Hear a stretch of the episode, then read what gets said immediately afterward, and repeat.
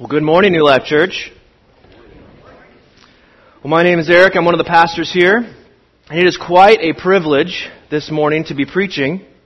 It's not every day that I get to talk to royalty about how they ought to comport themselves while residing here.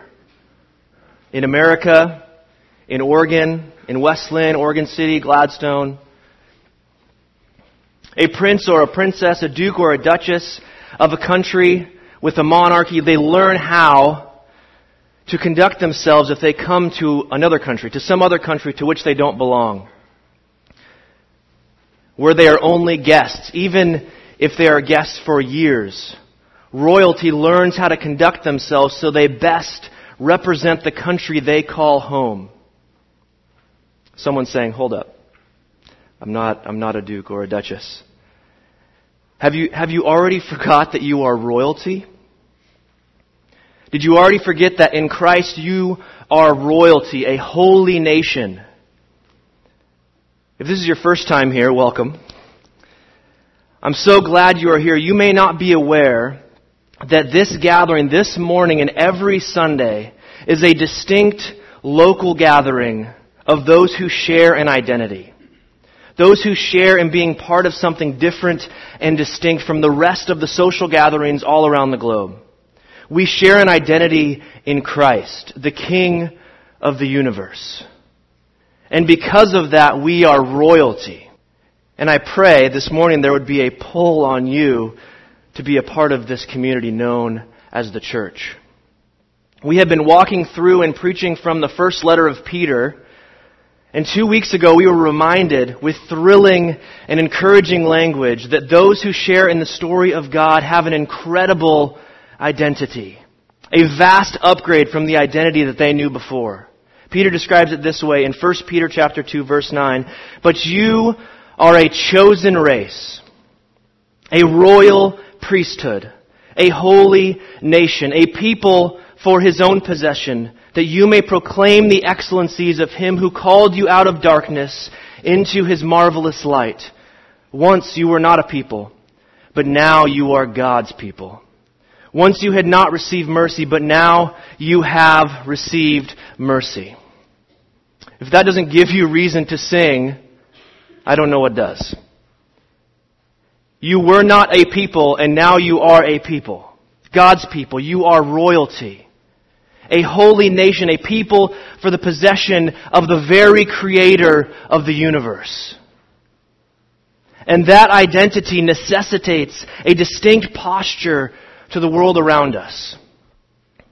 And because we don't ultimately belong here in these systems and these ways, we also reside in an exile. We are royal exiles. We cannot merely fall in line with the actions of those that do not belong to our identity. This is far too good to have it mean nothing. To have it require no outward response. You belong to a different people and nation, a line of royalty and connection to God. You don't belong here. What do you do when you don't belong?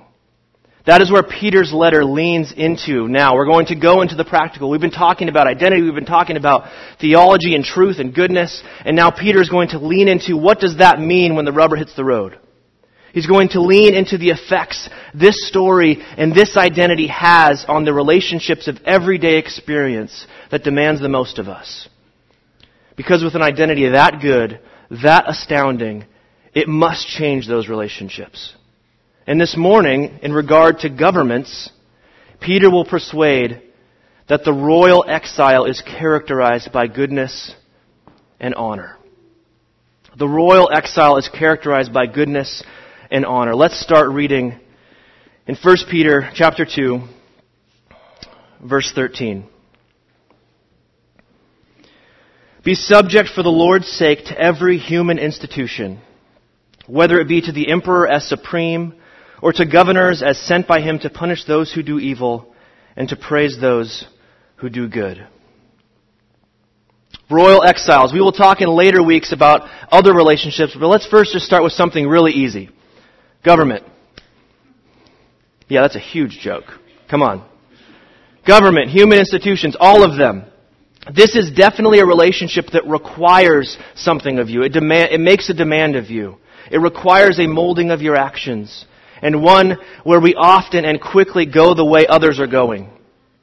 People that may not be sharing our identity. We try to fit in.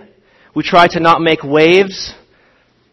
And the result of that is that we may not draw attention to ourselves, but we may look like something that is not making a distinction for the sake of the Lord. Peter says, be subject. Put yourself in subordination to every human institution, to any government under which you find yourselves. If you recall, the recipients of this particular letter that Peter is writing, they were in many different cities, many different provinces, many different districts. They were the exiles of the dispersion, the diaspora of Christians living in Pontus, Galatia, Cappadocia, Asia, Bithynia. And regardless of where they slept, irrespective of who accepted their water bill, they were called to be subject. And we are called to be subject. For the Lord's sake. As royal representatives of God, as a holy nation of Yahweh, as people set apart for the King of the universe, we are to be subject for the sake of the Lord. For the Lord's reputation for His glory, for His name. We belong to Him. So for good or ill, our conduct, the action that we do will be attached to God. People will look and say, oh, is that, that's what represents God? Okay. That, that action. Okay. For the sake of the Lord, be subject to human, every human institution. This subject, subject, subjection was not city contingent or caveated by which ruler you were under. It doesn't matter if it's the Roman emperor, the supreme authority of all the Roman Empire. In this case, likely Nero. It doesn't matter if it's one of the many governors that were set up throughout the vast empire to keep the administration flowing, to keep the rules in check in Pontus or Galatia or Cappadocia or Asia or Bithynia. Peter tells them to be subject. Put yourselves under their authority. Listen to them. Our setup is different, right? We have in some ways a more complicated and also more layered government. We have a federal government with an executive and a legislative and a judicial branch. We have a state government with the governor and the representatives and the judges in Salem. We have counties with commissioners. We have cities with mayors and councils. Regardless of which level of government you are looking at, you are to be subject. And I suspect, if you're anything like me, some of you are already flagging reasons you may not have to be subject. I have some exceptions. What if I have a bad or poor governing official? What if I don't like them? First, the reason is for the Lord's sake. So that squelches a whole lot of excuses. But Peter reminds us the job of a governor, the purpose of government. He continues, a governor, was to punish those who do evil and praise those who do good. A governor was in charge of a province in order to quell the presence or influence of evil in a particular region. He was placed to greatly discourage the evildoer and to encourage the doing of good in the province. Governors and government are not in existence for bad ends. Even imperfect government is established for good ends. Some order, even flawed order, is better than chaos, than anarchy. Peter is pointing out that governors are tasked with a specific and helpful job, and a secondary reason to submit yourself to them is, is for your benefit, benefit. Because they should be there to praise what is good. But my American mind and personality keeps pressing in. Yeah, but, but what if I have a really bad emperor? Or king, like a Pharaoh? We'll just keep it biblical. Or a Nebuchadnezzar, or dare I say, a Nero. An emperor that shortly, after this letter is written, would bring persecution and violence to the church. Peter and God through him spoke into an incredibly broken world. He was not speaking into ideals where this was an easy task. This was not an easy imperative, a simple command. They did not hear this and go, oh yeah, I'm doing that already. Check the box. Herod the Great, the one who killed all the babies in the area looking for Jesus after he was born, that story has already happened. Herod Antipas, who sat in some authority over the happenings of the crucifixion of Jesus, that is a known quantity. Pontius Pilate, governor of the province of Judea, the one who was supposed to quell evil and encourage good, the one who botched justice in the case of Jesus and allowed him to be crucified. Peter not only knows that story, he watched Jesus endure that injustice. He watched Jesus serve as a wonderful example of perfect distinction when the good tools of government were being used to bad and evil ends. It was Peter in the Garden of Gethsemane that wanted to stick a sword in the ill working government. And it was Jesus that stayed his hand. It was Peter that watched Jesus endure a botched trial on the way to a crucifixion. The type of punishment that was intended for the evildoer. Peter knows that governments fail to live up to their duty far too frequently. Peter knows we will face officials that disappoint us, that frustrate us, that fail us, that potentially hurt us. And yet that does not change our identity. We remain royal exiles because we are with Jesus. And in light of that identity, that distinction, we subject ourselves for the Lord's sake.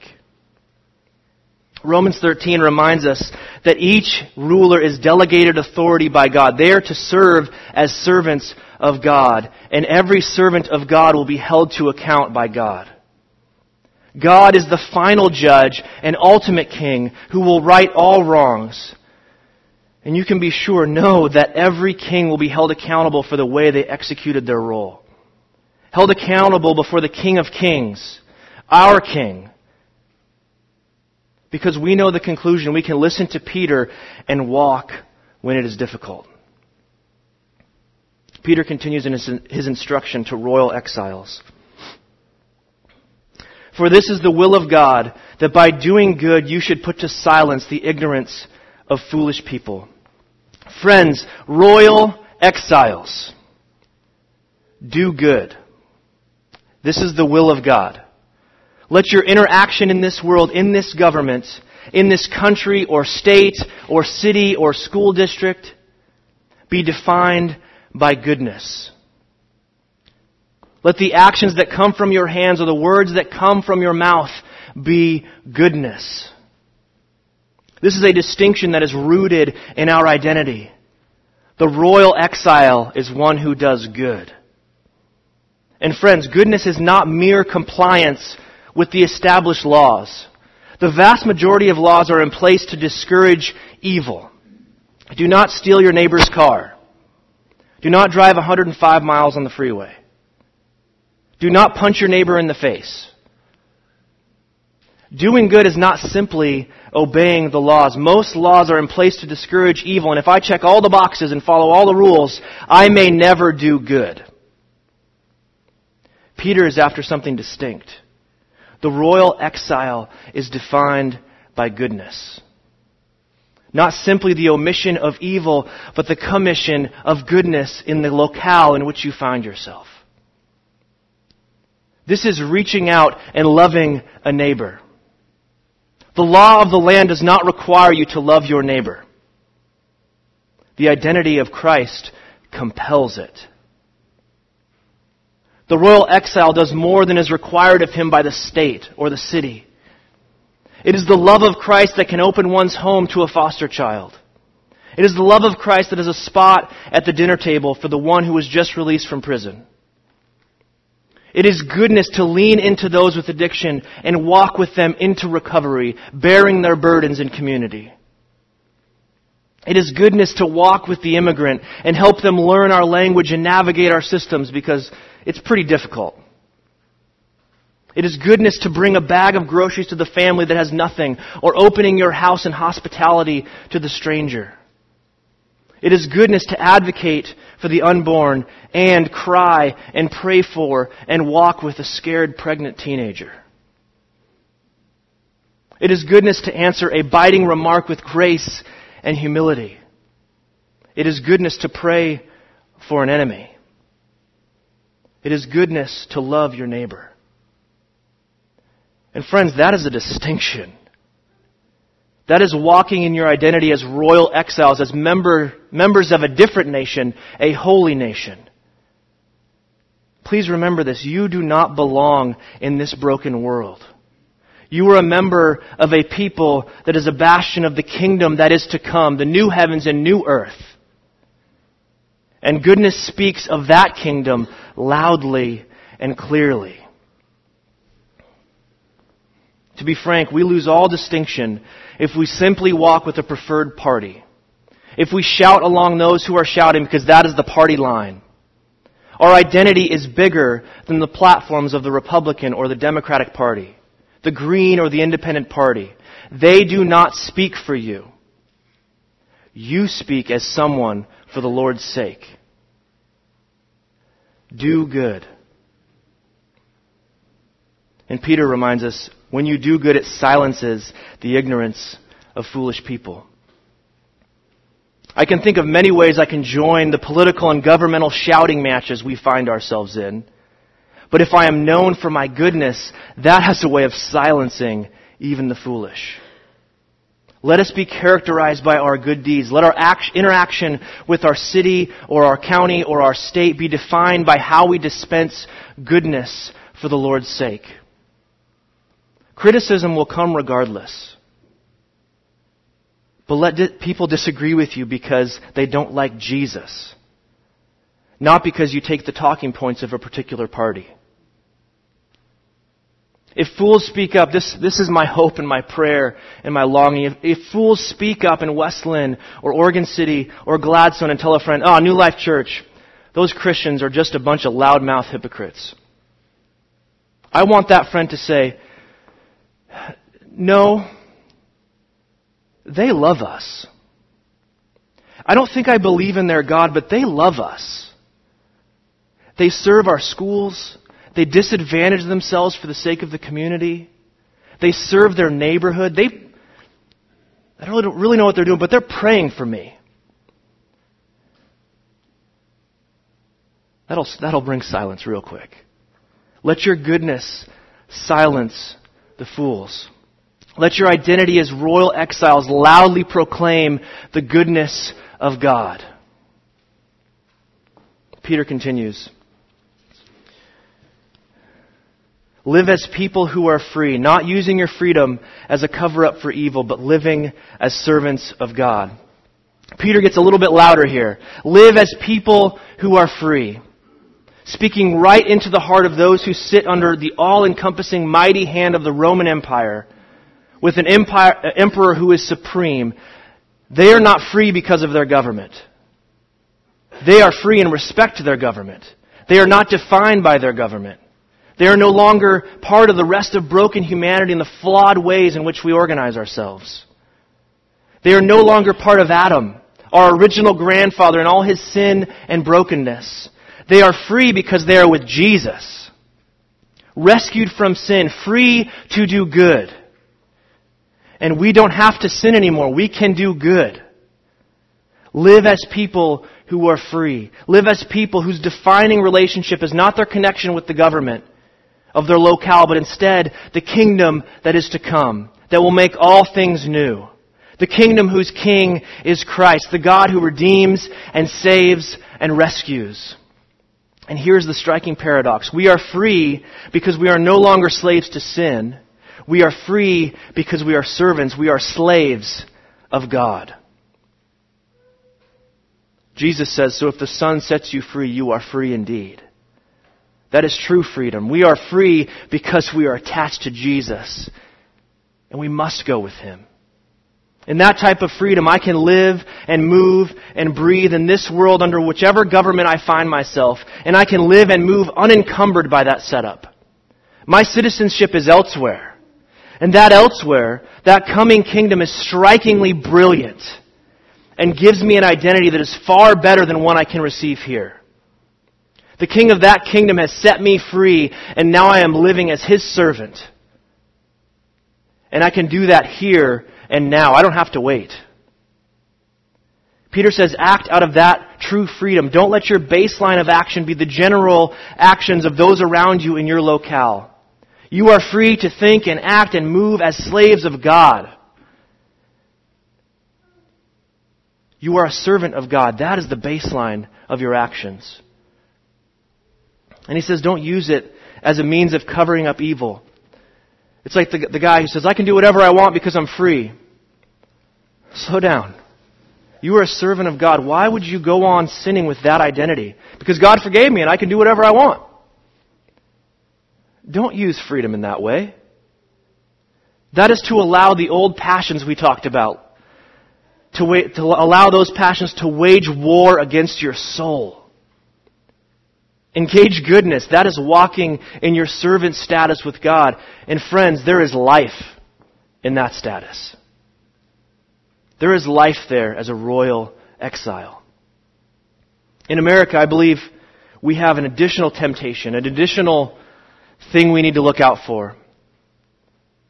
We have the temptation to use our rights as a means of covering up evil the rights or freedom from government imposed limitations to do things such as religion, speech, assembly. You know your favorite right. That list of rights actually gives us a larger bandwidth in which we can fail to do what Peter is imploring of us. There are things I am allowed to do in this country with my mouth or with my actions that far overstep this call to be known by my goodness and by my true country. In fact, in a country whose beginnings are rooted in independence and protest, I may even be applauded by some for a degree of belligerence or stubbornness. And for Christians, that can be a temptation for us to use that as a cover for evil. Ah, it's my right. We aim not for the applause of the public. We aim for the smile of Jesus. The measure of our conduct is the example of the good King Jesus, not the character of our country. Well, then how do we treat people while we remain exiles, royal though we are? Peter concludes in verse 17. He says, Honor everyone, love the brotherhood, fear God, honor the emperor. Peter concludes with some quick fire definers of our relationships with, well, everybody. And they vary in flavor depending on their proximity to the kingdom. Firstly, he says, honor everyone. The baseline of any relationship will be honor. If you interact with a stranger, or a neighbor, or a coworker, or a barista, or a gas station attendant, the first level of interaction will always be one of honor. A royal exile treats everyone with honor, a posture that puts that person at an esteemed level. There is a value and respect and care given in any interaction. I'm really glad Peter reminds us of this because my default base interaction often slips. I go back to old ways or I go back to culturally appropriate default ways of dealing with people. And I let my Americanness or my Pacific Northwestness or my Oregonness define my base interactions instead of my identity as a royal exile. All of your action is in the local. Honor happens here, now, wherever I am, wherever you are. I could be at work and have been at work, responding to a poor treatment by a vendor or a coworker. I can badmouth them to a coworker or a boss. Just the other day, while studying this, awesome. I was engaging in, a, in speaking poorly about a vendor, saying things like, How long does it take to write a quote? How many times is this idiot going to send me an email telling me he's working on it? I know you're working on it. I'm still waiting on it.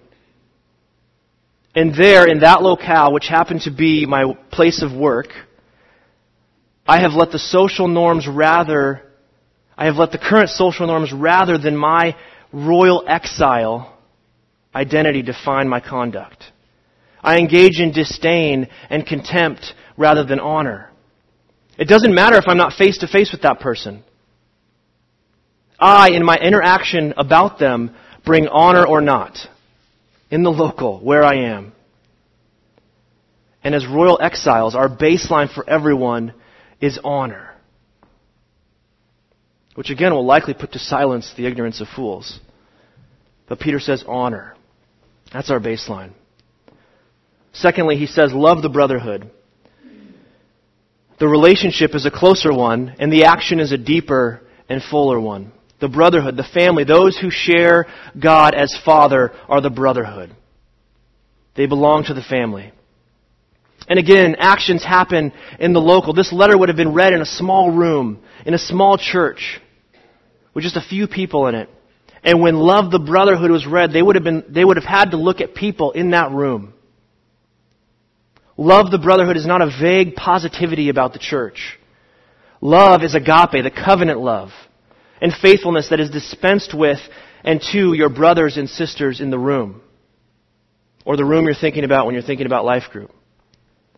I can't sit in my corner all alone and love the brotherhood. I must connect with them to love them. I must be in community to serve them. I must be with them to be in my in faithful covenant with them. Together as a family. Honor everyone, love the brotherhood. Thirdly, fear God. Be most concerned about offending God. No one else.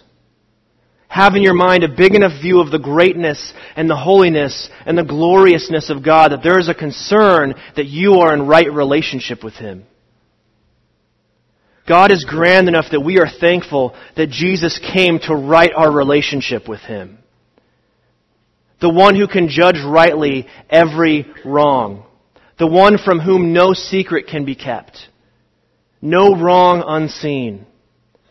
God is the one who can create universes by the force of his speech. The one who sustains the spinning of the spheres of the planets. The one who will finally squash Satan and his armies, all rebels, without even coming down from his throne.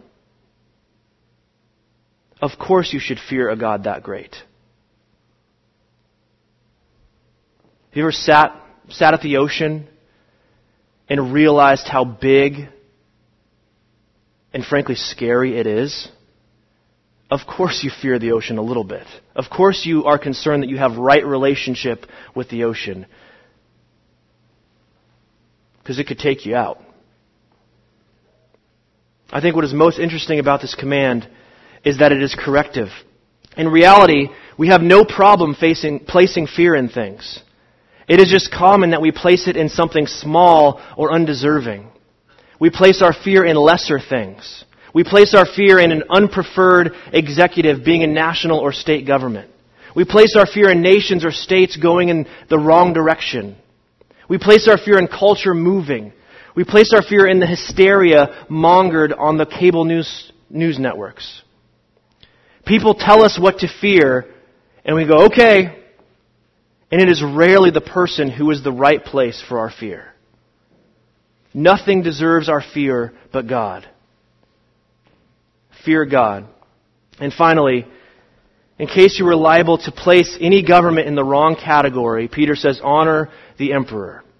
A care and reverence with my interaction with the supreme authority in the government is necessary. Not a fear, that's for God, but an honor. And remember that honor is always dispensed locally. I am not off the hook because I will never interact with that person or have never met that person. I honor or dishonor in the way I talk with my friends.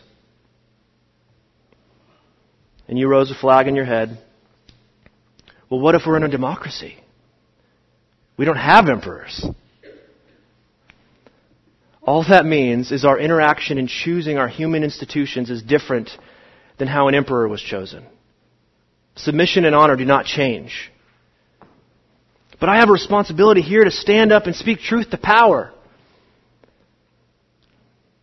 In our modern context, typically that means a really angry Facebook post. And that is not effectively done in a really angry Facebook post. You blasting a disgruntled tirade into the ionosphere is of no benefit. All you're doing is matching the gait of those walking in this world. There are ways to disagree with honor and submission and goodness. There are ways to voice a concern that silences the ignorance of fools.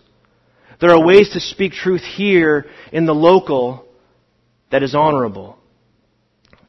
And it probably doesn't start at the top. It probably starts with you talking to your coworkers about truth. Or your neighbors. Or sitting in your neighborhood association. It will probably take a lot of practice to disagree with grace and love and goodness. And honestly, far more truth can be spoken to misguided power when the vehicle is doing good and showing honor. That can happen here and now, and perhaps someday, when you are face to face with power, government, a governor, an executive, you continue to do the good and the honor in which you are faithful, and you walk in the ways of distinction to which you are accustomed because you walk in your identity as a royal exile. And perhaps because you've practiced that for a long time and are now in front of someone that could, could listen or not, perhaps that person will see a glimpse of the coming Jesus because of you. Peter says, honor the emperor. Friends, royal friends, royal exiles. Let me remind you what Peter said. You are a chosen race, a royal priesthood, a holy nation, a people for his own possession, that you may proclaim the excellencies of him who called you out of darkness into his marvelous light. Once you were not a people, but now you are God's people. Once you had not received mercy, but now you have received mercy. As you walk in this world among a plethora of governments and executives, some benevolent, some broken, submit to them for the Lord's sake. May your action on the streets and in the city drip with goodness and honor for the Lord's sake. Don't walk in old ways that bring critique and the ignorance of fools, but for the sake of King Jesus, walk in goodness so that people see Jesus. Walk in a way that proclaims you are royal exiles, distinct from this place because you do not belong to this city, but you wait for the one that is to come, where all things are made new where Jesus, Savior Jesus, King Jesus, sits on a throne overseeing the perfect government, ruling over a new heaven and new earth in a way that it should be ruled in goodness and truth with righteousness and justice. That is the kingdom to which we belong. That is the kingdom to which you belong. That is the kingdom in which we are royalty because we wait as exiles. Let us represent that coming kingdom well. Let us live as royal exiles, walking in goodness and honor. Let's pray. King Jesus, thank you.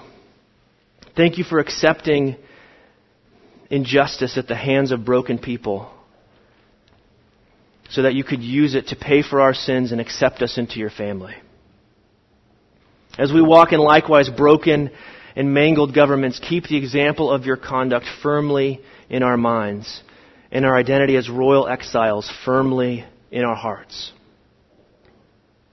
Holy Spirit, we need all the fruit of character that you give to live in this place in that way.